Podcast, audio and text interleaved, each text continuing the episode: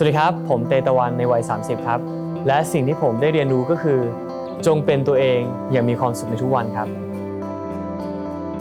Listen to the Cloud เรื่องที่ The Cloud อยากเล่าให้คุณฟัง Coming of Age บทเรียนชีวิตของผู้คนหลากหลาย และสิ่งที่พวกเขาเพิ่งได้เรียนรู้ในวัยนี้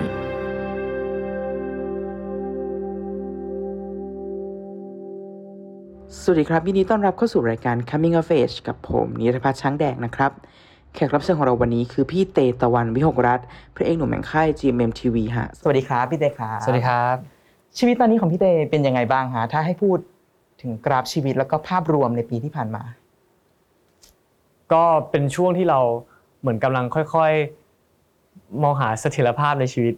เสถียรภาพ ทั้งเป็นทุกๆเรื่องครับ ทั้งเรื่องการเงินเพื่อนฝูงอ่าอาชีพ หรือว่า หาสิ่งที่จะทำให้เรามั่นคงได้ในอนาคตด้วย ก็ยังซีกอยู่เหมือนกัน แต่ว่าณตอนนี้ที่ทำอะรู้แล้วว่าเราทำอะไรอยู่ แล้วเรากำลังเพิ่มความเสถียรให้กับมันในการทำงานทุกแล้วก็สังคมทุกอย่างรอบตัวเรา เพราะว่าเราผ่านจุดช่วงวัยรุ่นที่เราแบบเหมือนตอนนั้นมันจะเป็นช่วงวัยรุ่นมันจะเป็นช่วงที่ชีวิตค่อนข้างไดนามิกมากประมาณนึงแต่ไดนามิกสำหรับผมเนี่ยก็คือ ถ้าเทียบกับคนอื่นแล้วเนี่ยอาจจะถือว่าชีวิตผมเรียบง่ายมาก เป็นคนที่เป็นเป็นคนที่ชีวิตไม่ค่อยหวือหวาเท่าไหร่อะไรเงี้ยเราไม่ค่อยมี จุดแบบหักเหชนิดที่ว่าแบบอย่างเงี้ยอาจจะมีแค่จุด 2 จุดอะไรเงี้ยแต่ว่าเป็นคนที่ค่อนข้างใช้ชีวิตอย่างเรียบง่ายประมาณหนึ่งชีวิตไม่ได้ผ่านการเปลี่ยนแปลใช่งเพราะฉะนั้นเนี่ยงใหญ่แล้วก็จะมค่อนข้างเราเป็นคนที่ค่อนข้างเรียนรู้จากสิ่งที่เราเห็นจากประสบการณ์ของคนอื่น มันจะมีบางคนที่ลงมือลุยเข้าไป แล้วก็เรียนรู้จากประสบการณ์ความเจ็บปวดของตัวเอง แต่เราจะเป็นคนที่ตั้งแต่เด็กพื้นฐานนิสัยเราเป็นคนที่ค่อนข้างแบบ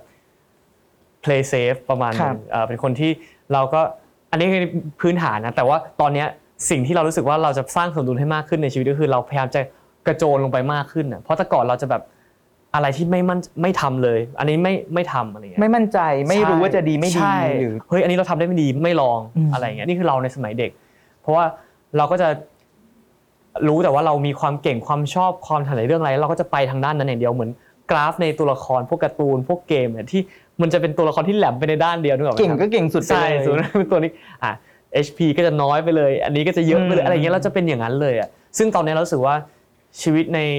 ช่วงที่ผ่านมาของเราอะครับเส้นทางชีวิตมันทำให้เราเหมือนเติมเต็มกราฟด้านที่เราไม่เก่งมากขึ้น แต่ว่าด้านที่ที่เราเก่งอยู่เราก็ยังพยายามจะเมนเทนมันอยู่อะไรเงี้ยพี่เตบอกว่าพี่เตกำลังตามหาเสถียรภาพในชีวิต อืมแต่มันดูจะขัดแย้งกับสิ่งที่พี่เตบอกว่าพี่เตเป็นอยู่ตอนนี้คือ การกล้ากระโจนเข้าไปทำอะไรอะอันนั้นคือหมายถึงว่าถ้าในแง่อาชีพอืมเพราะว่าผมรู้สึกว่าอาชีพนักแสดงของผมอะมันคือความที่ต้องกล้าลงไปนักแสดงพิธีกรนักร้องอะไรเงี้ยมันคือต้องเป็นคนกล้ากระโจนลงไปทำอะซึ่งมันเป็นสิ่งที่เขาเรียกว่าเป็นกำแพงอันใหญ่มากสำหรับคนที่มีลักษณะนิสัยอย่างผมที่จะมาทำอาชีพนี้ เพราะเราเป็นคนที่เราไม่กล้าลงไปทำเพราะฉะนั้นเนี่ยการที่มองหาความมั่นคงในการทำงานเนี่ยคือเราต้องกล้าที่จะทำได้แล้ว นี่คือสิ่งที่ย้อนที่ผมบอกก็คือเรื่องจริงอะ หมายถึงว่าจากคนที่ไม่กล้ามีลักษณะนิสัยอย่างผมเนี่ยเริ่มมาทำงานแบบนี้แล้วถูกไหมครับเพราะฉะนั้นเนี่ยมันก็เลยทวิสต์กันตรงที่ความ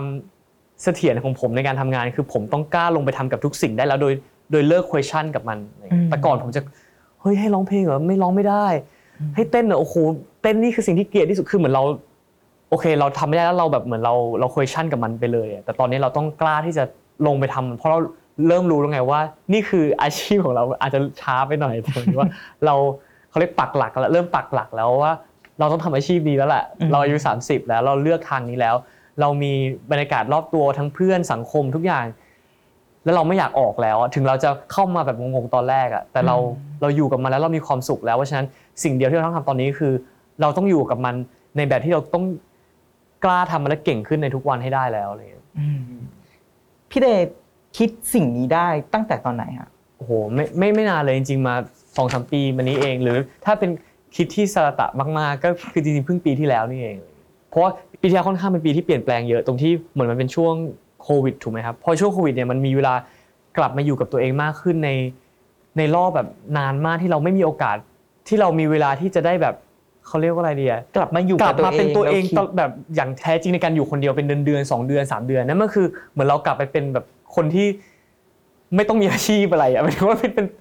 เราอยากทำอะไรในการอยู่บ้านทั้งวันอะไรเงี้ยมันเราเลยกลับมาเป็นตัวเองมากๆที่เราเป็นคนที่อยู่บ้านแล้วทำอะไรใน routine routine ของเราอะเราเป็นมนุษย์ routine มากๆประมาณหนึ่งตื่นมา กินอาหาร healthy ของเราเสร็จปุ๊บมีหนังสืออยากอ่านไหมมีเกมอยากเล่นไหมมีหนังอยากดูไหมออกกำลังกายหน่อย maintain สุขภาพเท่านี้เราสามารถตื่นมาทำอย่างเงี้ยได้ทุกวันทุกวันโดยที่เราแบบ ไม่เบื่อเลยอะ เออแต่ว่าช่วงก่อนจะเป็นโควิดเนี่ยมันเป็นช่วงที่เราแบบก้มหน้าก้มตาทำงานโดยไม่ไม่เงยหน้ามามองตัวเองเท่าไหร่เลยอะเหมือนเราแบบทำทำทำทุกอย่างแบบเหมือนทำงานทุกวันทุกวันจนเราแบบเหมือนแบบ ไม่ได้ออกมามองแบบมุมกว้างว่าเรากำลังทำอะไรอยู่เป้าหมายคืออะไรเงี้ยเพราะว่าทุกวันมันคือการทำโดยที่ทำไปเรื่อยแล้วก็เหนื่อยกลับมานอนทำเหนื่อยกลับมานอนอะไรเงี้ยพอช่วงปีที่แล้วเป็นช่วงโควิดที่เราได้ เราเป็นโควิดด้วยเราติดด้วย มันก็เป็นช่วงที่อันนั้นอะเบรกเลยคือเหมือนเราเป็นในช่วงที่มันเป็นเริ่มเริ่มสตาร์ทซีซั่นใหม่พอดี เพราะฉะนั้นเนี่ยเราก็เลยเหมือนตารางงานที่เราเคยปุ๊บอย่างเงี้ยหลาย ๆ งานเราเราถูกคัดไปเลย เพราะว่าเราไปทำไม่ได้เราต้องอยู่โรงพยาบาลอะตอนนั้นก็เลยแบบเออได้กลับมาที่อย่างที่บอกอะอยู่กับตัวเอง เป็นตัวเองได้คิดทบทวนตัวเองมากขึ้นอะไรเงี้ยหมายความว่าการอยู่กับตัวเองของพี่เตเป็นแท่นชั้นแปะให้พี่เต มาก ๆเลยครับมากๆ เวลาเราต้องไม่ออกหลาย ๆ รายการรายการรายการ เราถูกถามแบบเดียวกันแบบเดียวกันแบบเดียวกันไปเรื่อยๆ แล้วก็ตอบแบบเดียวกันโชว์แบบเดียวกันทำแบบเดียวกันไปเรื่อยๆอะเหมือนผมก็มานั่งคิดว่าเหมือนเราแบบถูกสูบ energy ซ้ำๆออกไปเรื่อยๆ โดยที่เราไม่ได้เติมอะไรเข้ามา ไม่ได้ไม่ได้มีอะไรใหม่ๆ ให้เขา explore เลยอะเราเหมือนเราเอาความเป็นตัวเองเดิมๆซ้ำๆแบบนั้นอะเล่าแต่เรื่องเดิมเล่าแต่เรื่องเดิมทำแบบเดิมอะไรเงี้ยเออซึ่ง ผมเป็นคนไม่ชอบอะไรแบบนั้นผมหมายถึงว่าเราเรารู้สึกว่าเรากลัวคนเบื่อด้วยแหละเพราะเรารู้เราเป็นคนขี้เบื่ออะไรอย่างนั้นอะแต่ว่าในอีกมุมนึงก็ต้องแยกออกมาทำความเข้าใจว่าเอ้ย target ของคนดูมันก็คนละกลุ่มคนละช่องอะไรเงี้ยเราก็ต้องทำแบบเดิมแหละแต่ผมเป็นคนที่ทุกครั้งที่ทำแบบเดิมผมจะรู้สึกแบบ เราอย่างน้อยเราอยากหา passion ใหม่แต่บางทีมันยากไงด้วยความที่คำถามแบบเดิมแล้วเรื่องเล่าที่เขาจุดประเด็นเดิมอะเราก็ต้องตอบแบบคล้าย ๆ เดิมอะไรอืเงี้ยซึ่งการทำแบบนั้นมันมีส่วนบั่นทอน มันครับบั่นทอน passion ของเราประมาณอืมหนึ่งผมสำหรับผมนะ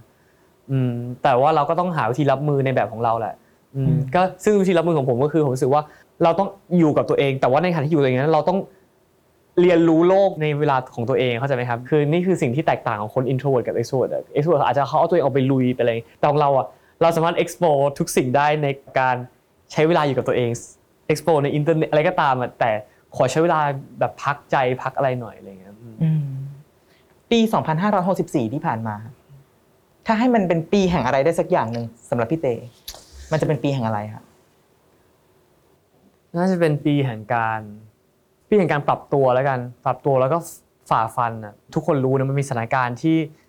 ที่เจอกันหมดอะเพราะฉะนั้นอะวิถีในการใช้ชีวิตของคนมันเปลี่ยนไปเลยอะและในหลาย ๆ อย่าง การแบบเราจะกินข้าวอะที่ปกติก็มันไม่มีอะไรซับซ้อนเดินไปที่ร้านอาหารแล้วกินคราวนี้ทุกคนต้องเรียนรู้ที่จะใช้ ใช้โทรศัพท์มือถือสั่งอาหาร delivery มาอะไรเงี้ยนี่คือเปลี่ยนวิถีใหม่มากๆเลยแบบเขาเรียกว่ามันเป็นเวแห่งการปรับตัวมากแล้วโดยเฉพาะสำคัญคือการทำมาหากินอะเพราะว่ามันกระทบกับบางอาชีพมากๆอะไรเงี้ยอย่างของผมเนี่ยผมรู้สึกว่าโอเคเราต้องปรับตัวแต่ว่าเราต้องรู้เลยว่าเรามีความโชคดีกว่าอาชีพอื่นเยอะมากเพราะอย่างของผมเนี่ยผมสามารถปรับตัวได้โดยการที่เปลี่ยนบางงานบางอย่างมาทำในรูปแบบไลฟ์หรือนู่นนี่นั่นอะไรเงี้ยแต่บางอาชีพที่เขาไม่สามารถทำได้อะเรารู้สึกอันนี้มันต้องมองแบบมันต้องเห็นใจเขามากๆเลย เพราะว่า มันไม่ใช่ทุกอาชีพที่จะปรับตัวมาทำแบบนี้ได้ เพราะฉะนั้น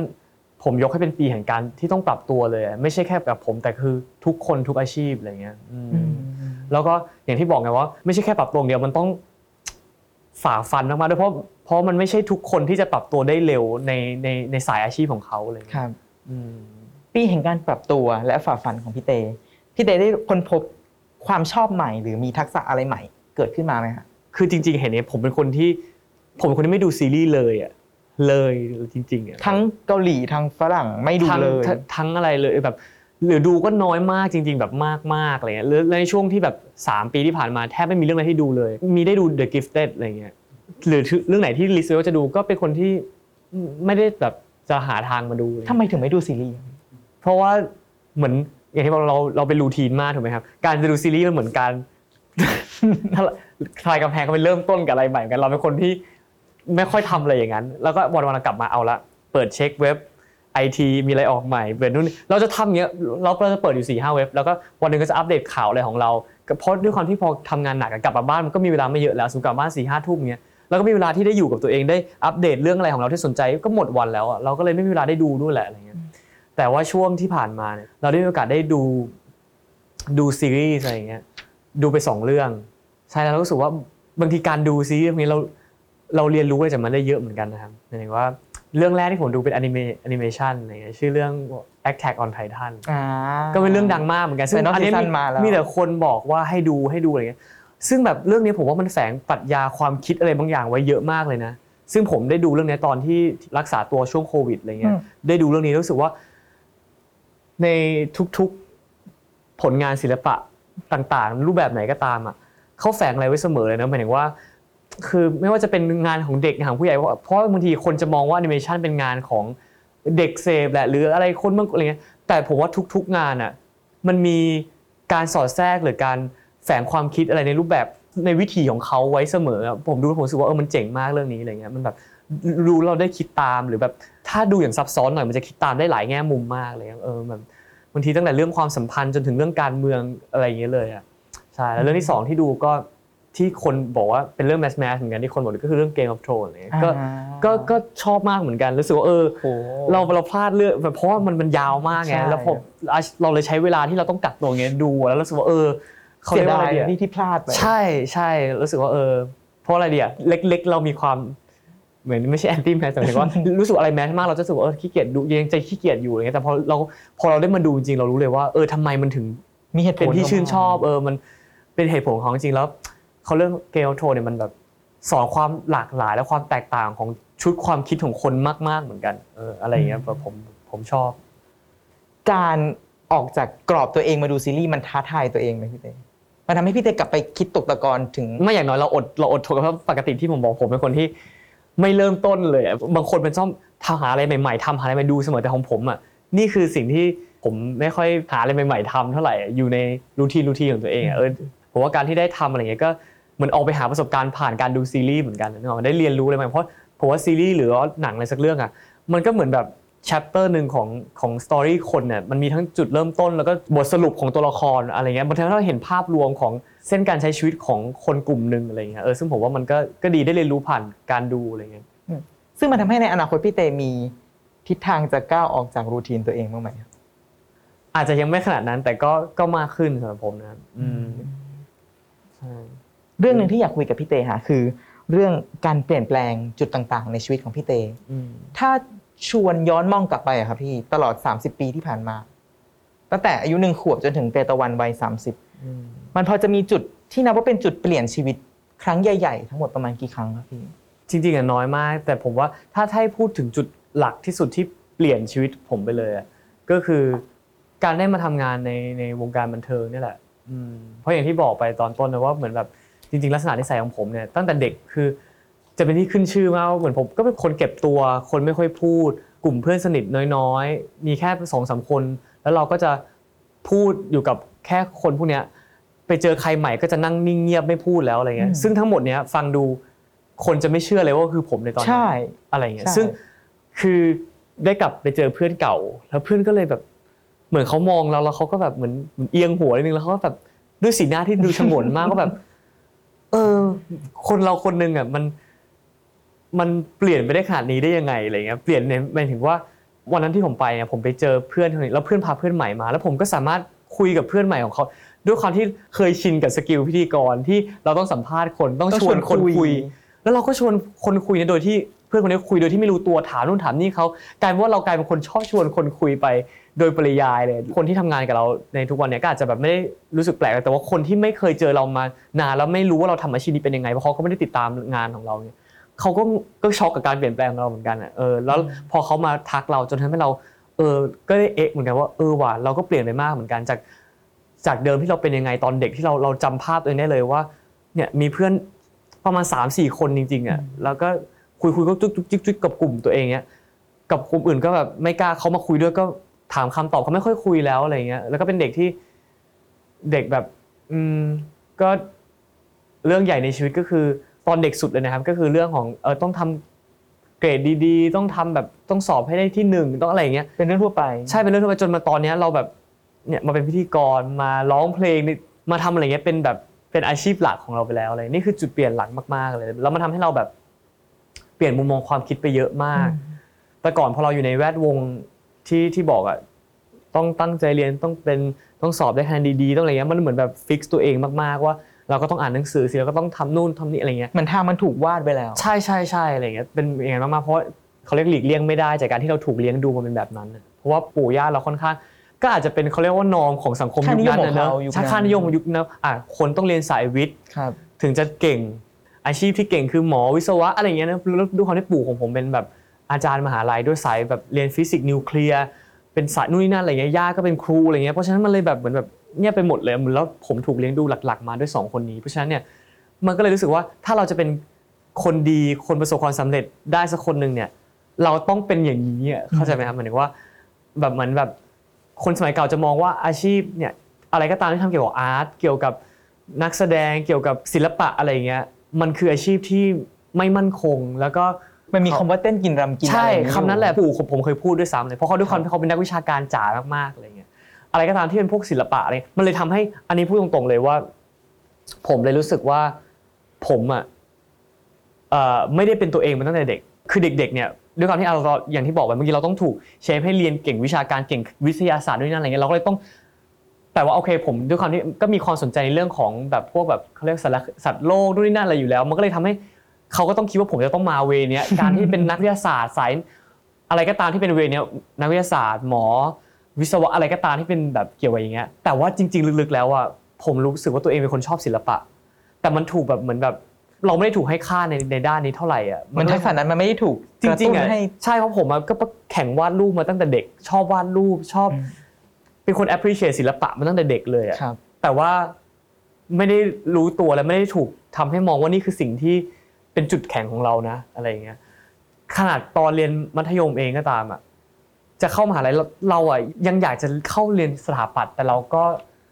ก็ไม่ได้เข้า เพราะเรารู้สึกว่าปู่ก็เรียนวิทยาศาสตร์มา ต้องเป็นคณะเกี่ยวกับวิทยาศาสตร์อะไรอย่างเงี้ยเราก็เลยเข้าไปเรียนวิทย์เคมีอยู่ปีหนึ่งซึ่งสุดท้ายเราก็เลยผมก็เลยออกมาแล้วก็มาเรียนเศรษฐศาสตร์แทน ซึ่งมันก็ โอเค ยังมีตัวเลขอยู่เขาเรียกว่าอะไรดีอะมันก็อาจจะเป็น เรียกได้ว่าเป็นคนละครึ่งทางหรือกัน เพราะว่าอ่าเศรษฐศาสตร์เนี่ยมันเป็นศาสตร์ของมันไม่ใช่ใช้ตัวเลขอธิบายใช่กระบวนการแต่มันก็มีความเป็นมนุษย์ศิลป์ของมันด้วยในแง่ของการแบบเออคือมันโอเคมันไม่ได้แบบวิทยาศาสตร์ร้อยเปอร์เซ็นต์ใช่ไหมครับอืมแต่จริง ๆ แล้วอะถ้าผมพูดเลยว่าคณะที่ผมอยากเรียนตั้งแต่ตอนนั้น ถ้าถ้าย้อนกลับไปได้ ผมก็คงเลือกเรียนสถาปัตย์ตามที่ผมอยากเรียนอืมอืมเพราะเป็นคนชอบวาดรูปตั้งแต่เด็กจริง ๆ ตอนมัธยมเนี่ยผมเป็นคนไม่ตั้งใจเรียนเลยนะ ไม่ตั้งใจเรียนทุกวิชา จริงๆเนี่ยนี่คือสิ่งที่คนเข้าใจผมผิดอย่างหนึ่งคนชอบคิดว่าเออเป็นเด็กเนิร์ดเป็นเด็กอะไรเงี้ยเพราะว่าเราแบบต้องตั้งใจเรียนในห้องมากแน่แต่จริงๆอะโอเคเพราะเรามี mindset ว่าเราต้องได้คะแนนดีทำให้โอเค เราไม่ตั้งใจเรียนเลย แต่ว่าก่อนสอบอะเราก็จะต้องตะบี้ตะบันเพื่อให้ได้คะแนนดีไงแต่ว่าถ้าถามว่า passion มันมันไม่อยู่ตรงนั้น เพราะฉะนั้นตอนที่เราเรียนอยู่ตลอดเวลา เราไม่เคยฟังครูเหมือนหัวเราโลดแล่นออกไปข้างนอก เราก็วาดรูปแบบคิดนู่นคิดนี่นั่งวาดรูปนั่งอะไรเงี้ย คือแบบเหมือนครูถ้าไปถามครูที่สอนเขาจะรู้เลยว่าเนี่ยตอนเนี่ยคือคนที่เดินไปทุกครั้งก็จะแบบถ้าเราเก็บไม่ทันอะเขาก็จะต้องดึงกระดาษให้เราวาดรูปออกมาเสมอเลยอะนั่งวาดรูปเล่นนั่งวาดอะไรเพ้อเจ้อของเราไปเขียนนู่นเขียนอะไรอย่างเงี้ยเป็นคนอย่างนี้อะเป็นคนผมว่าถ้าให้มาสรุปตัวเองตอนเนี้ยที่ถ้ารู้จักตัวเองมากขึ้นในวัย 30แบบผมเลยรู้สึกว่าตัวเองอะเป็นคนที่เอนไปในทางศิลปะมากกว่าทางวิทยาศาสตร์อืมอืมเป็นคนช่างคิดช่างจินตนาการอะไรเงี้ยมากกว่าอะไรเงี้ยอืม แปลว่าอาชีพที่ทำอยู่ตอนนี้ ก็เป็นสิ่งที่เราชอบเรารักก็มาในศาสตร์เดียวกันแต่วิธีเอ็กซ์เพรสไม่เหมือนกันครับศาสตร์ที่ผมรู้สึกว่าผมน่าจะเข้าท่าและตรงกับตัวผมมากที่สุดน่าจะเป็นของอะอย่างที่บอกการวาดหรือหรือแม้กระทั่งศิลปะในเชิงการเขียนการอะไรเงี้ยผมเราจะชอบเราชอบคิดชอบเขียน ชอบวาดชอบอะไรเงี้ยแต่ว่าสิ่งที่เราทำอยู่ตอนเนี้ยมันก็เป็นศิลปะเหมือนกันแต่มันอาจจะเป็นศาสตร์ของการ perform อะไรเงี้ยซึ่งโอเค ผมว่ามันมีความลิงก์กันได้แหละและนี่คือสิ่งที่ผมอยากจะเอามันมาเจอกันให้ได้ ในช่วงอายุนี้และในช่วงที่เราเริ่มจะหาศักยภาพในการทำอาชีพนี้ของเรานะเราก็คือรู้สึกว่าเราอยากเอาความเป็นศิลปะความ art ของเราในในเชิงความคิดบางอย่างอะมาใส่ลงไปในแง่ของการผ่านทางร่างกายผ่านทาง perform ให้ได้ เพราะว่าด้วยความที่เราเป็นเด็กที่โลดแล่นอยู่ในหัวมาตั้งแต่เด็กอะมันทำให้ร่างกายเราไม่เก่งอืมอืมผมจะมีปัญหากับร่างกายตลอดอืมยังไงครับมีปัญหาปัญหาการทุกทุกศาสตร์ของการทำงานนี้เลยก็คือ ตั้งแต่การแสดงที่ ตัวเราไม่เราไม่ปล่อยตัวเองให้มีอิสระ เราตัวไม่เราจะแบบคำถามอยู่ในหัว ซึ่งเรารู้ว่ามันไม่ควรถามแล้วเรารู้ว่าเราถามไปคำตอบจะได้เป็นยังไงอะเพราะฉะนั้นเราเราเลยขี้เกียจจะถามอะแต่เราเหมือนเราเรารู้เลยว่าเขาจะตอบว่าอะไรก็คือ ต้องทำยังไงอะมือมือมือไม้เราต้องออกท่าทางไง ซึ่งจริงๆอะเรารู้แล้วเขาต้องตอบว่าแบบบางทีเราไม่ต้องโฟกัสเลยเราโฟกัสแค่ว่าเราจะต้องการสื่อสารอะไรเดี๋ยวทางร่างกายเรามันจะจะไปไปเอเองงแต่ว่า ร่างกายเราไม่ไปเองไงร่างกายเราแข็งอะ แล้วเราต้องมานั่งถามมือต้องอยู่ตรงไหนกับคำถามนี้ใช่ ขาต้องเป็นยังไงเรารู้อยู่แล้วว่าเขาจะต้องตอบอย่างนี้ แต่เราก็ยังนั่นแหละ หรือการร้องเพลงก็เป็นกับการร้องเพลง คือร้องเพลงอยู่เนี่ยร่างกายเป็นยังไงอะคือหมายถึงว่าภาพเราจะเห็นอยู่เสมอว่าตัวเราอะเหมือนแบบมัน อืมนั่นแหละ ร่างกายเราไม่เป็นธรรมชาติมากๆเพราะฉะนั้นเป็นเพราะฉะนั้นศาสตร์การเต้นจึงเป็นศาสตร์สุดท้ายที่ผมรู้สึกว่าผมจะทำได้ดีอะอืม แต่ก็เคยเห็นพี่เต้นพี่เต้เต้นอยู่นะ ในการเต้นท่าเดียวกันเวลาฝึกซ้อมเนี่ยเราจะมองเห็นเลยว่า เราว่าเราก็ทำคล้ายๆเพื่อนนะทำไม่เหมือนนะด้วยอินเนอร์ด้วยการขยับบางอย่างที่เรารู้สึกว่าเออ ซึ่งเรื่องเนี้ยได้เพิ่งได้คุยกับเมฆในการกระหายเล่าเมฆบอกว่า คือมันจะเป็นฟังก์ชันในการพัฒนาของแต่ละช่วงอายุแหละแล้วครับฟังก์ชันที่เรามีติดตัวมาตั้งแต่กำเนิด เหมือนผมได้แบบทดสอบบุคลิกภาพของผมเป็น INFP ครับซึ่งเขาบอกว่าแบบนี้เนี่ยสิ่งที่เป็นฟังก์ชันแข็งของเราเลยหนึ่งคือ การเข้าใจยอมรับความแตกต่าง เป็น feeling อะเป็นสาย feeling อะคือครับ นี่คือฟังก์ชันเด่นของเรา เราจะเข้าใจความรู้สึกคน เราจะยอมรับในความแตกต่างนู่นนั่นอะไรเงี้ยซึ่งผมรู้สึกว่าโอเค แล้วสองคือฟังก์ชันของความคิดสร้างสรรค์จินตนาการนู่นนั่นอะไรเราสองฟังก์ชันเนี้ยเป็นฟังก์ชันที่เราโดดเด่นมาก แต่ว่าอ่าเมฆบอกว่าคนเราที่จะพัฒนาตัวเองให้มันทะลุกรอบอะส่วนใหญ่มันจะเราจะต้องทำฟังก์ชันที่3ให้ได้ อืมซึ่ง ไอการ move ร่างกายเนี่ยน่าจะเป็นท้ายๆด้วยซ้ำไม่ใช่สามสามของผมที่เมฆบอกนี่คือนั่นคือน่าจะเป็นเรื่องของการแบบเออจำไม่ได้แล้วเดี๋ยวเดี๋ยวค่อยว่ากันแต่ว่าที่ที่ผมจำยากมากเลยคือเรื่องของการที่ control คนเป็นการแบบเหมือนเขาเรียกว่าอะไรเดียการเป็น leader ในการที่จะแบบ control ทุกอย่างให้อยู่ในในกำมือของเรา control คนหมายถึงว่าการสั่งการคน command คน control ระบบใหญ่ๆอะไรเงี้ยเออเราจะแบบเป็นฟังก์ชันที่เราถ้าพัฒนาได้เราจะเราจะดีอะไรเงี้ยเพราะไอเดียทุกอย่างเราอยู่ในหัวแต่เราอะ ขาดความสามารถในการ manage ตรงนี้คไปอะไรเงี้ยใช่เพราะเราไม่กล้าที่จะเออเราเราไม่ชอบจะ force ใครไงนั่นคือพื้นฐานจิตใจเราอะเราเลยรู้สึกว่าเราจะชอบปล่อยให้ทุกอย่างเป็นเออเราเราไม่ไม่ชอบแบบ force อะอืมถ้าเอาชนะทักษะนี้ได้ ถ้ามีทักษะนี้ แล้วเก่งก็จะใช่ unlock ทุกอย่าง จะจะดีขึ้นจะเป็นตัวเองที่ที่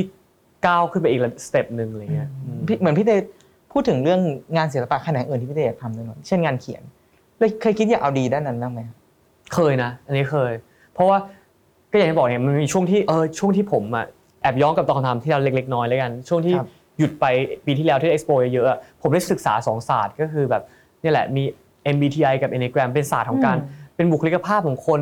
อะไรอย่างเงี้ยแล้วก็ค่อนข้างแบบ explore กับด้วยความที่เราใช้ประโยชน์จากการที่เราอะมีเพื่อนในวงการเยอะเอ่อเห็นลักษณะของคนที่แตกต่างกันมากๆ แล้วก็มีมีเพื่อนหลากหลายวงการตั้งแต่เพื่อนในแวดวงเนิร์ดของเราสมัยเด็ก เพื่อนมหาลัยหน่อยที่เป็นมีทั้งแวดวงเนิร์ดแวดวงกิจกรรม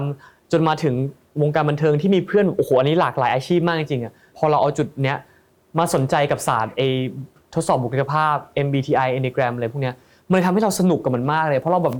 เรามองเห็นภาพทุกอย่างที่เราอ่านอะเหมือนพอเราอ่านปุ๊บเราก็เชื่อมโยงกับนึกถึงคนนู้นนู่นคนนี้เออมันเลยทำให้เราสนุกไปหมดแล้วเราโทรคุยกับเพื่อนบางคนน่ะที่กำลังศึกษาศาสตร์เนี้ยพร้อมๆกับเราเป็นชั่วโมงชั่วโมงเลยเอองั้นถ้าให้ตอบเมื่อกี้โอ้ว่าคุยกันได้เยอะขนาดนั้นเลยใช่เราเราศึกษาแล้วเราเข้าใจทุกอย่างเลยว่าอ๋อความสัมพันธ์ของเราคนนี้เป็นแบบนี้เพราะอย่างนี้อย่างนี้เออทำไมเราถึงเกรงเวลาเราอยู่กับคนนี้เพราะแบบนี้แบบนี้มันรู้ที่มาที่ทำไมปบางคนเออรู้ที่มาที่ไปว่าเออ แล้วรู้ที่มาที่ไปของของตัวเองด้วยว่าทำไมเออช่วงนี้เราถึงเป็นอย่างนี้อย่างนี้อย่างนี้อะไรอย่างเงี้ยเออแบบเจ๋งมากจริงๆแล้ว มันยิ่งศาสตร์พวกเนี้ยมันจะมีความเราศึกษาไม่ไม่ได้หมดภายในเวลาสั้นๆน่ะมันลึกมากจริงๆอะไรเงี้ยมันเลยเรายังสนุกกับการ explore ต่อแล้วผมคิดว่าปีเนี้ยผมยังศึกษาต่ออยู่ เหมือนพี่เตชอบ คิดว่าจะไปลงคอร์สด้วยเพราะปีที่แล้วตั้งใจจะไปลงคอร์สหามาแล้วด้วย แต่ว่าฮะไม่ได้มีเวลามันเป็นคอร์สแบบโดโดยเฉพาะเลยที่ศึกษาเชิงลึกอะไรเงี้ยโหใช่คือคิดคือนัดกับเพื่อนหาคนไปเรียบร้อยแต่ว่ายังไม่ได้ไปลงเท่านั้นเอง อืมเหมือนพี่เตเป็นคนชอบ ชอบทำความเข้าใจคนใช่ใช่ชอบทำความเข้าใจความสัมพันธ์สนุกกับการมองเห็นความแตกต่าง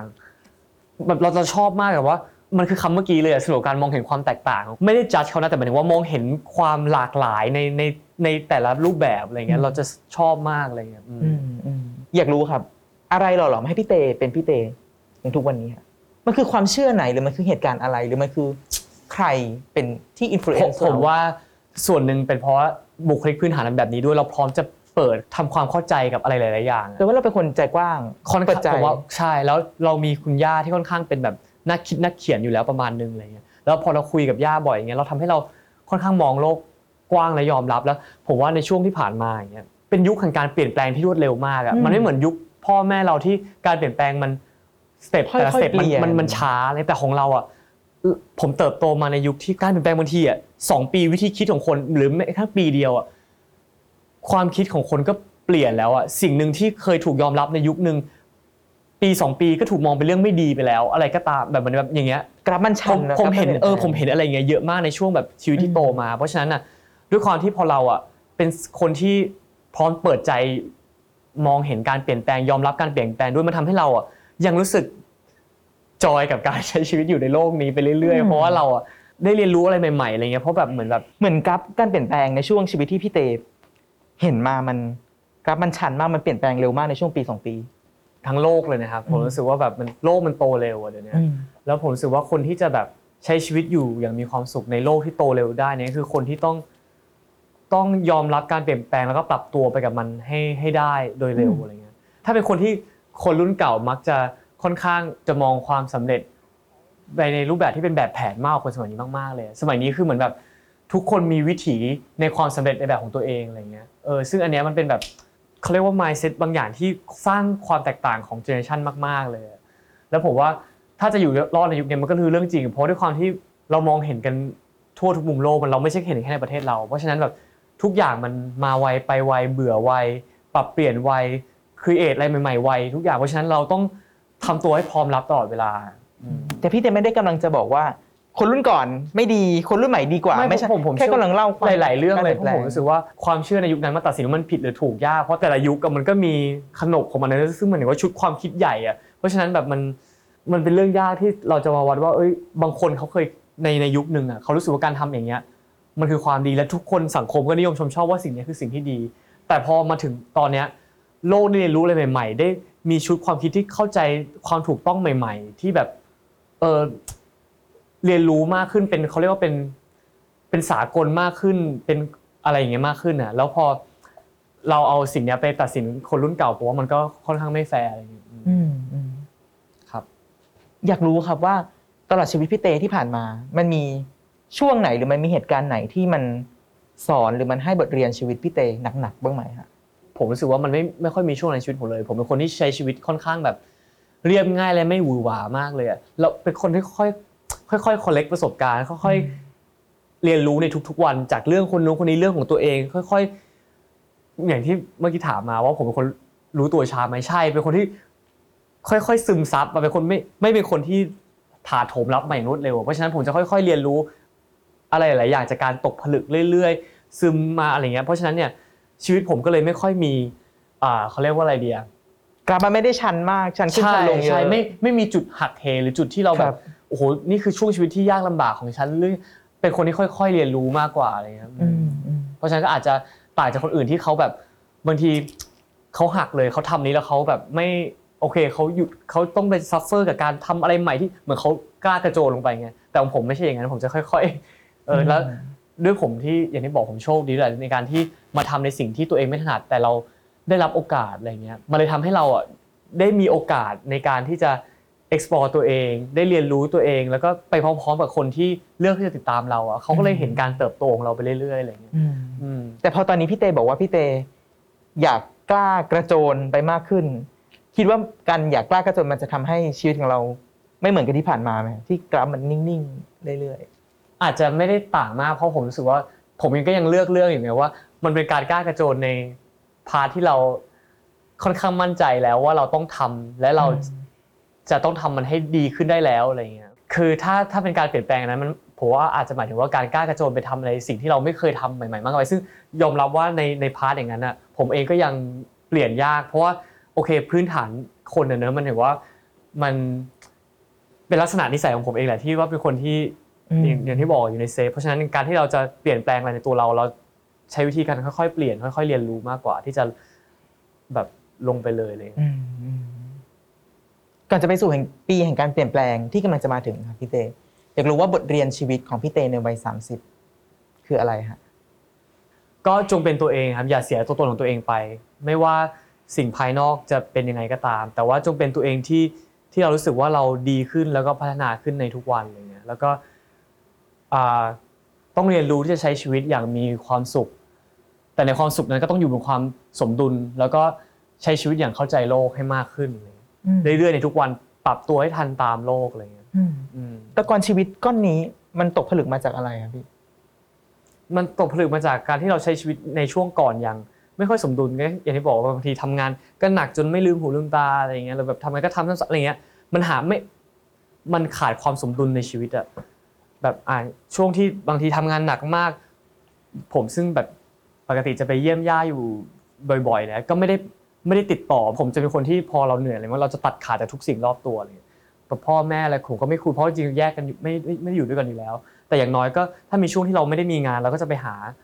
แบบคุณย่าบ้างเนี่ยแต่ว่าช่วงที่ผมงานหนักๆสองสามปีเนี่ยผมแบบเหมือนผมมีแต่ชีวิตอยู่ใน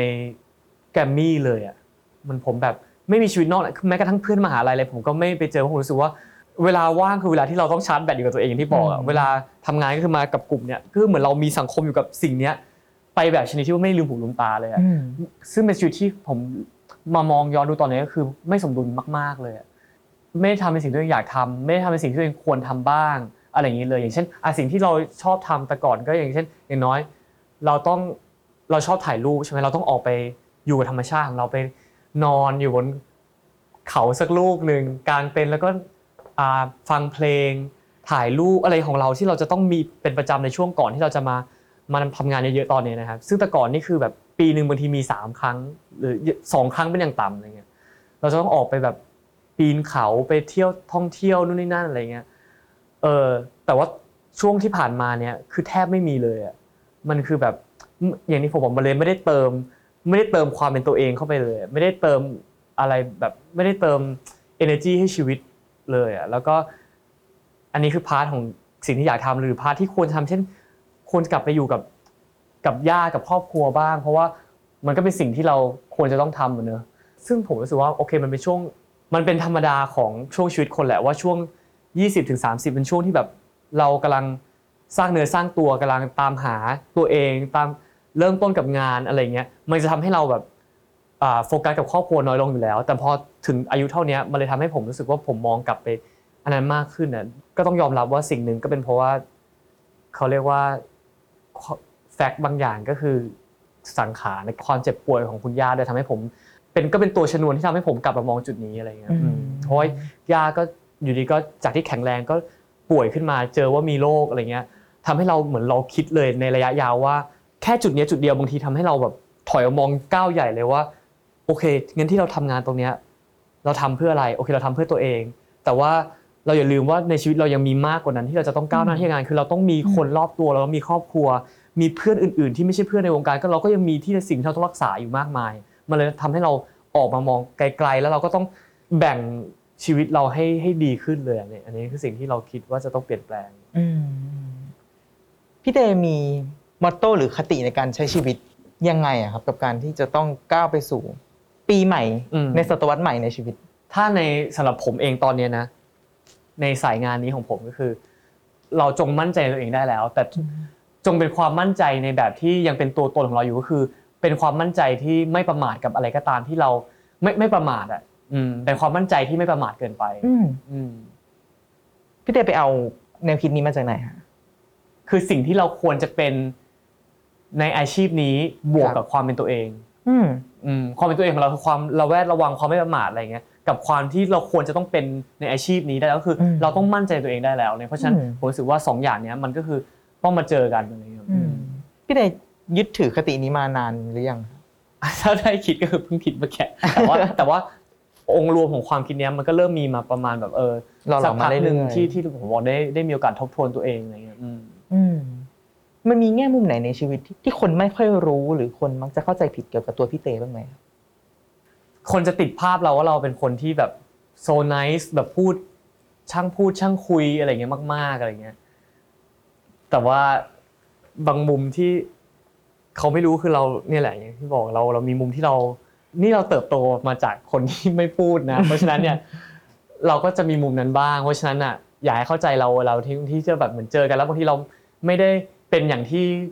ที่เห็นในทีวีใช่เขาก็อาจจะแบบเหมือนแบบเอ้ยรู้สึกว่าเราเป็นอะไรหรือเปล่าเราโกรธซึ่งจริงๆไม่ใช่จริงๆนั่นคือแบบเราเป็นตัวตนหนึ่งของเราเหมือนกัน แต่ว่าเออบางทีตัวตนที่พัฒนาของเราอาจจะเป็นแบบที่เขาคุ้นชินมากกว่าอะไรเงี้ยอืมเพราะฉะนั้นบางทีเราถ้าเรากลับเป็นตัวเองบ้างในในโหมดบางโหมดเนี่ยก็ก็อย่าตกใจว่าเราแบบเออผิดปกติไปที่เราเป็นกลับมาเป็นตัวเองเฉยๆอืมอืมอืมอืมชีวิตในอนาคตที่พี่เตอยากมีเป็นแบบไหนครับก็ยังคงคิดว่าไม่น่าจะต่างจากช่วงชีวิตที่ผ่านมามากคือ คงคิดว่าไม่ได้หวือหวาเราคงอยากมีชีวิตที่มีความสุขแบบเรียบง่ายอะไรเงี้ยแล้วก็มีแบบอ่ามีคนรอบตัวที่เรารู้สึกว่าเราไว้ใจได้และจะคบกับเราไปตลอดอะไรเงี้ยแล้วก็ที่อยากมีตอนนี้อีกอย่างคืออยากมีอยากมีบ้านเป็นของตัวเอง เป็นในเป็นบ้านในแบบที่เราภูมิใจในทุกส่วนของมันอืมอะไรเงี้ยอืมด้วยความที่อย่างที่บอกเป็นคนชอบศิลปะอะไรอย่างงี้ใช่ไหมเราอยากมีบ้านที่เรารู้สึกว่าเรามองไปไหนเราก็ชอบอยากแต่ว่าตอนนี้เนี่ยถ่อยากแต่งบ้านแล้ว ใช่ เพราะว่าเวลาเห็น เห็นแบบบ้านสวยอืมๆจะตอนนี้จะรู้สึกแบบมือไม้สั่นด้วยอยากอยากที่จะเริ่มทำในแบบของตัวเองแล้วอืมคือ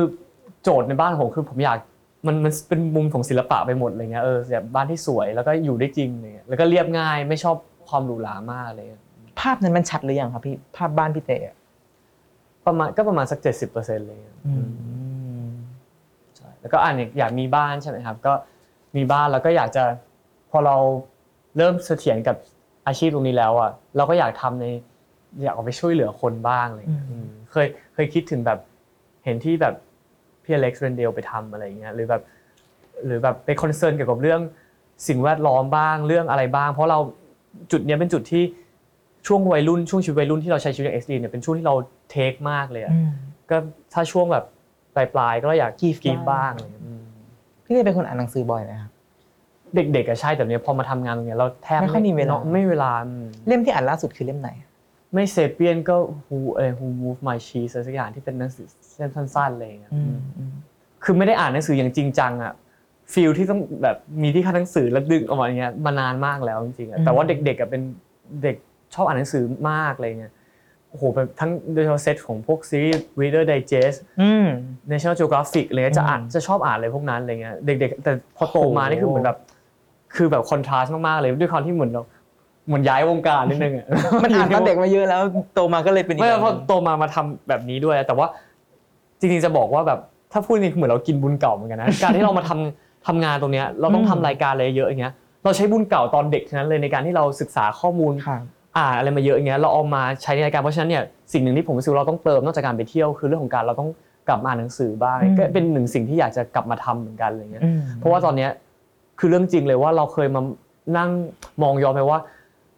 ความแตกต่างที่ทำให้เราเรามีวันเนี้ยในการเป็นพิธีกรรายการต่างๆรายการนู่นนี่นั่นหรือสิ่งที่ทำสิ่งที่ทำให้เราอินพุตข้อมูลได้ไม่เหมือนคนอื่นเนี่ยอืม